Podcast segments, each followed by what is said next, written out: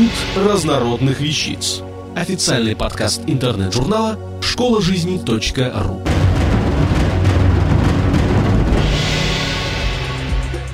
Екатерина Сорокина. Как контролировать слухи на работе.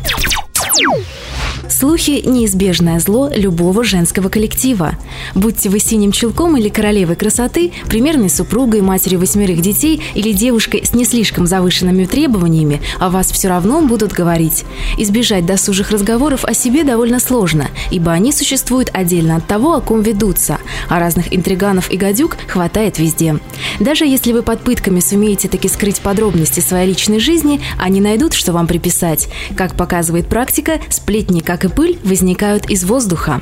Полностью избежать сплетен не удавалось еще никому. Скажете правду, все переврут по-своему. Промолчите, сами сочинят и домыслят. Но в ваших силах как смягчить негативные последствия распространяющихся слухов, так и обратить их в свою пользу. Возможны следующие варианты. Вариант первый – не обращать на сплетни никакого внимания, ибо верят в сплетни, как и разносят, люди недалекие, и цена их мнения умным людям известна. А работа, хоть и является частью вашей жизни, но тем не менее с личной, более важной частью жизни общего имеет мало.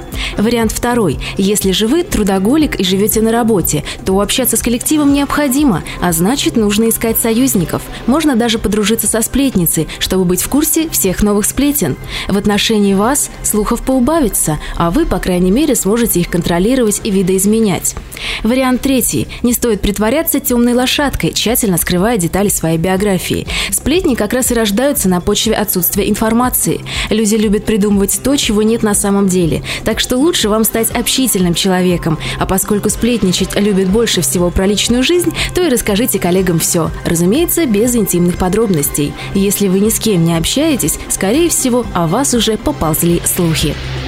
Вариант четвертый. Все мы знаем, что хозяин барин, то есть вы всегда имеете возможность опровергнуть все, что о вас говорят. Но иногда лучше совсем соглашаться и поддакивать, так как если станете отнекиваться и давать понять, что все это не про вас, окружающие решат, что на варе шапка горит.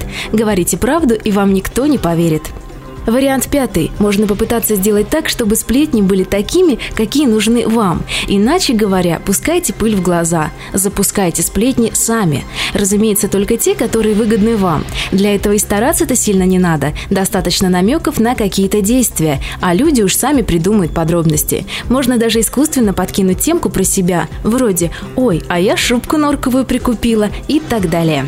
Вариант шестой – выйти на источник сплетен, инициировать скандал и проиграть. podcast. Положительная сторона слухов. Раз уж вам посчастливилось стать яркой и видной личностью, сплетни всегда будут вас окружать. Если вас обсуждают, значит есть чему завидовать. Оказывается, большинству людей, жалующихся на сплетни, все это очень даже нравится. Ведь на сплетнях взращивается популярность.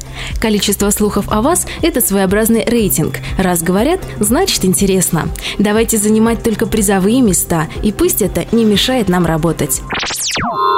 Автор статьи «Как контролировать слухи на работе» Екатерина Сорокина. Текст читала Виктория Боболева. Запись сделана 15 июня 2007 года.